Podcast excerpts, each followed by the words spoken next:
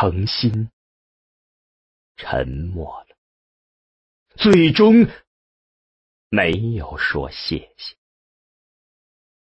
有人抓住了他的胳膊，是那个治安军指挥官。我刚接到带那两个人走的命令，你放心，诚心博士，你还是离开的好。这是我个人的请求，这里很快就变成人间地狱了。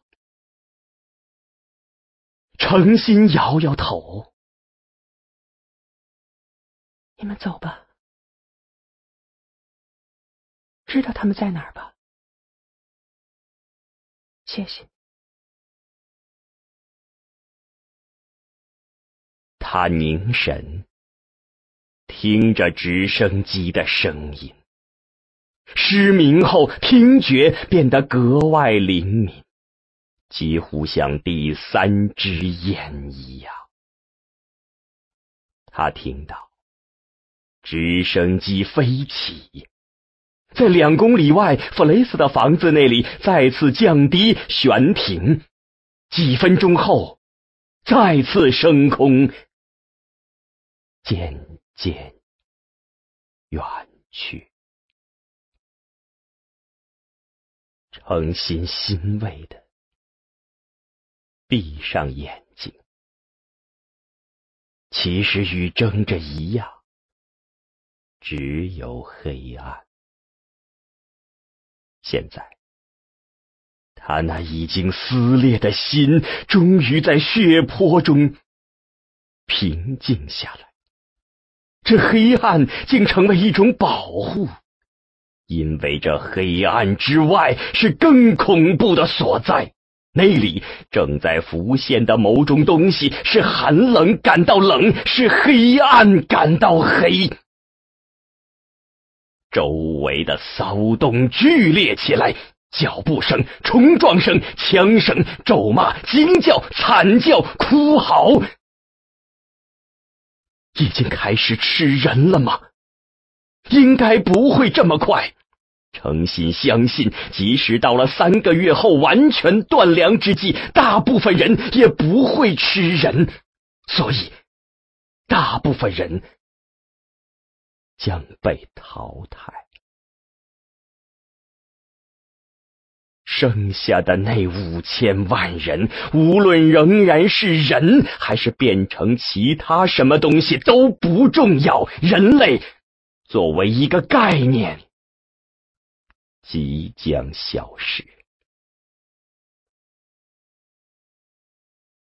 现在可以用一句话来概括人类历史了：走出非洲，走了七万年，最后走进澳大利亚。人类在澳大利亚又回到了起点，但再次启程已不可能。旅行结束了，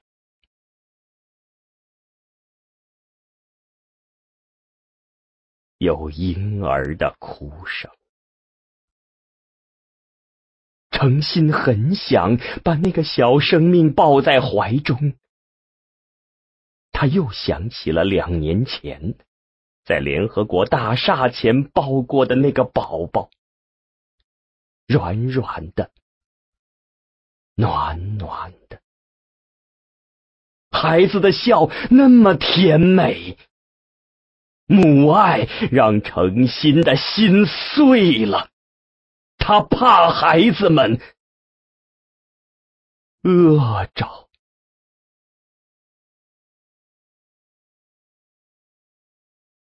威慑纪元最后十分钟，六十二年十一月二十八日十六时十七分三十四秒至十六时二十七分五十八秒，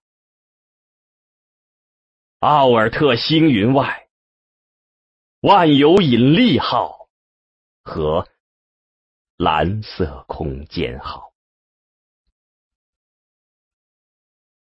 当水滴攻击的警报出现后，万有引力号上只有一个人如释重负，他就是詹姆斯·亨特，舰上年龄最大的人，已经七十八岁，人们都叫他老亨特。半个世纪前，在木星轨道的舰队总部，二十七岁的亨特从总参谋长那里接受了使命，派你到万有引力号上去做餐饮控制员。总参谋长说：“这个岗位其实就是以前的炊事员，只不过现在战舰上炊事工作全部由人工智能完成。”餐饮控制员只负责操作烹饪系统，主要是向其中输入每餐的菜谱和主食种类。在这个岗位上的最高军衔也就是中士，而亨特刚被授予上校军衔，他是舰队中得到这一军衔最年轻的一位。但亨特没有感到奇怪，他知道自己。是去做什么？你是一个潜伏者，任务是监控引力波发射台。一旦出现战舰高层指挥系统无法控制的危险，就销毁发射控制器。遇到非常情况时，你可以采取自己认为合适的一切手段。万有引力号的引力波发射系统包括天线和发射控制器。天线就是船体本身，不可能破坏。但只要销毁发射控制器，整个系统就失效了。按照万有引力号和蓝色空间号上的条件，是不可能重新装配一台新的发射控制器的。亨特知道。像自己这样的潜伏者，在古代的核潜艇中也有过。当时，不论是在苏联还是北约的战略核潜艇中，都有一些身处不起眼岗位上的士兵和低级军官，肩负着这样的使命，随时准备在有人试图控制潜艇和洲际导弹的发射权时，从他们意想不到的方向采取果断行动，制止阴谋。你要密切监视舰上的一切动向。你的任务也需要你不间断的了解所有执勤周期的情况。所以，在整个任务过程中，你不能冬眠。我不知道自己能不能活到一百多岁。你只需活到七十多岁。那时，船体中简并态振动弦的半衰期就到了，万有引力号的引力波发射系统将会失效，于是你的使命也就完成了。算下来，你只需要在前半个航程保持苏醒状态，整个返航航程都可以冬眠。不过，这仍是一个极富献身精神的使命，几乎需要献出一生。你完全可以拒绝，我接受。总参谋长问了一个在过去时代的将领不会提出的问题：为什么？末日战役中，我曾是战略情报局。驻牛顿号的情报分析军官，在战舰被水滴击毁前，我乘一艘救生艇逃生。那是舰上最小的一种救生艇，但上面也能坐五个人。当时有一群人向这边移动，可我单独一个人就把他开走了。这件事我知道，军事法庭已经有结论，你没有过失。你的救生艇开出后，不到十秒钟，飞船就爆炸了。你没有时间等其他人。是，但我现在感觉，当时还是和牛顿号在一起的好。是啊，失败铭心刻骨。我们都觉得自己本不该活下来。不过这一次，你有可能救几十亿人。两人沉默许久。窗外，木星的大红斑像一只巨眼一样注视着他们。在交代具体的任务细节前，我首先要你明白一点：任务中行动的触发应该是极其敏感的。在无法判定危险的程度时，你首先应该选择销毁操作，即使误操作，也不是你的责任。在操作中，不必考虑附带损失。如果需要，毁灭全舰也是可以接受的。起航后，亨特被安排在第一轮执勤，为期五年。这五年间，他一直秘密的吃一种蓝色小药片儿。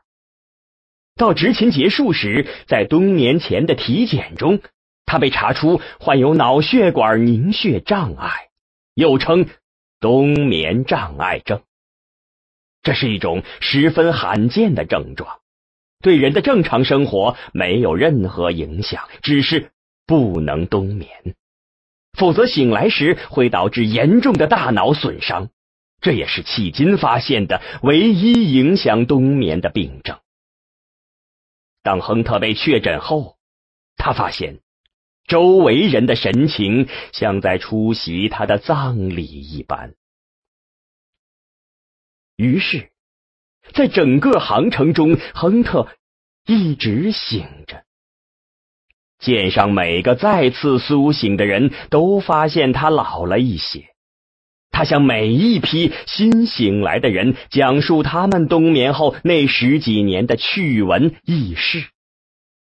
这个炊事兵因此成了舰上最受欢迎的人，无论军官还是士兵都喜欢他。渐渐的，他成了这次漫长远航的一个象征。谁也想不到，这个宽厚随和的伙夫是一个与舰长平级的军官，也是除舰长外唯一一名拥有在危机出现时毁灭全舰的权限和能力的人。在头三十年的时间里，亨特有过几个女朋友，他在这方面有着让其他人嫉妒的优势。可以和不同时段执勤的女孩子交往，但几十年后，他渐渐老去，那些仍然年轻的女性就只拿他当一般朋友和一个有趣儿的人了。在这半个世纪中，亨特唯一爱过的女性叫秋原玲子。可是，在大部分时间里，他与他之间的距离都大于千万个天文单位，因为秋原玲子在蓝色空间号上是一名上尉导航员。追击蓝色空间号是三体和地球两个世界间唯一真正有着共同目标的事业。因为这艘航向太空深处的孤船是两个世界共同的威胁，在诱使黑暗战役幸存的两舰返航的过程中，蓝色空间号知晓了宇宙的黑暗森林状态，如果有朝一日他们掌握了宇宙广播的能力，后果不堪设想。对蓝色空间号的追击得到了三体世界的全力配合。在进入质子盲区前，万有引力号上一直可以收到质子发来的追击目标内部的实时图像。在几十年的时间里，亨特先是由中士升为上士。后来又破格提拔为军官，先后由准尉升至上尉，但即使到最后，他也没有权限看到质子传来的蓝色空间号内部的影像。然而，他掌握着舰上几乎所有系统的后门指令，常常在自己的舱室中把来自蓝色空间号的图像缩至巴掌大小观看。他看到，那是一个与万有引力号完全不同的小社会，高度军事化集权，有着严格冷酷的纪律，人们在精神上都融入集体之中。第一次见到玲子是启航后第二年，亨特立刻就被这个美丽的东方姑娘迷住了，常常连续几个小时看着她。感觉对他的生活，甚至比对自己的都熟悉。但仅仅一年后，玲子就进入了冬眠。他再次苏醒执勤，已经是三十年以后了。这时他仍然年轻，而亨特已经由一个青年变成快六十的人了。在那个圣诞之夜。他在狂欢晚会后回到自己的小舱室，又调出了蓝色空间号的实时画面。首先显示的是那艘飞船复杂的整体结构图。他点击航行控制中心所在的位置，显示的画面中果然出现了正在值班的玲子。他面对着宽阔的全息星图。上面有一条醒目的红线，标示出蓝色空间号的航迹。后面还有一条几乎与红线重合的白线，那是万有引力号的航迹。亨特注意到，白线所标示的与万有引力号真实的航线有一定的误差。目前两舰相距还有几千个天文单位，在这样的距离上。对飞船这样小的目标进行定位极其困难，那条航线可能只是他们的猜测，但两舰间的距离估计的很准确。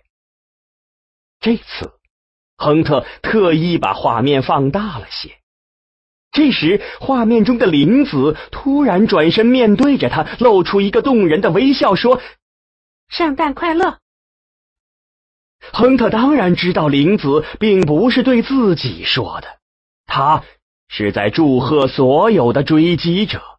他当然知道自己正在被质子监视，但却无法看到这边。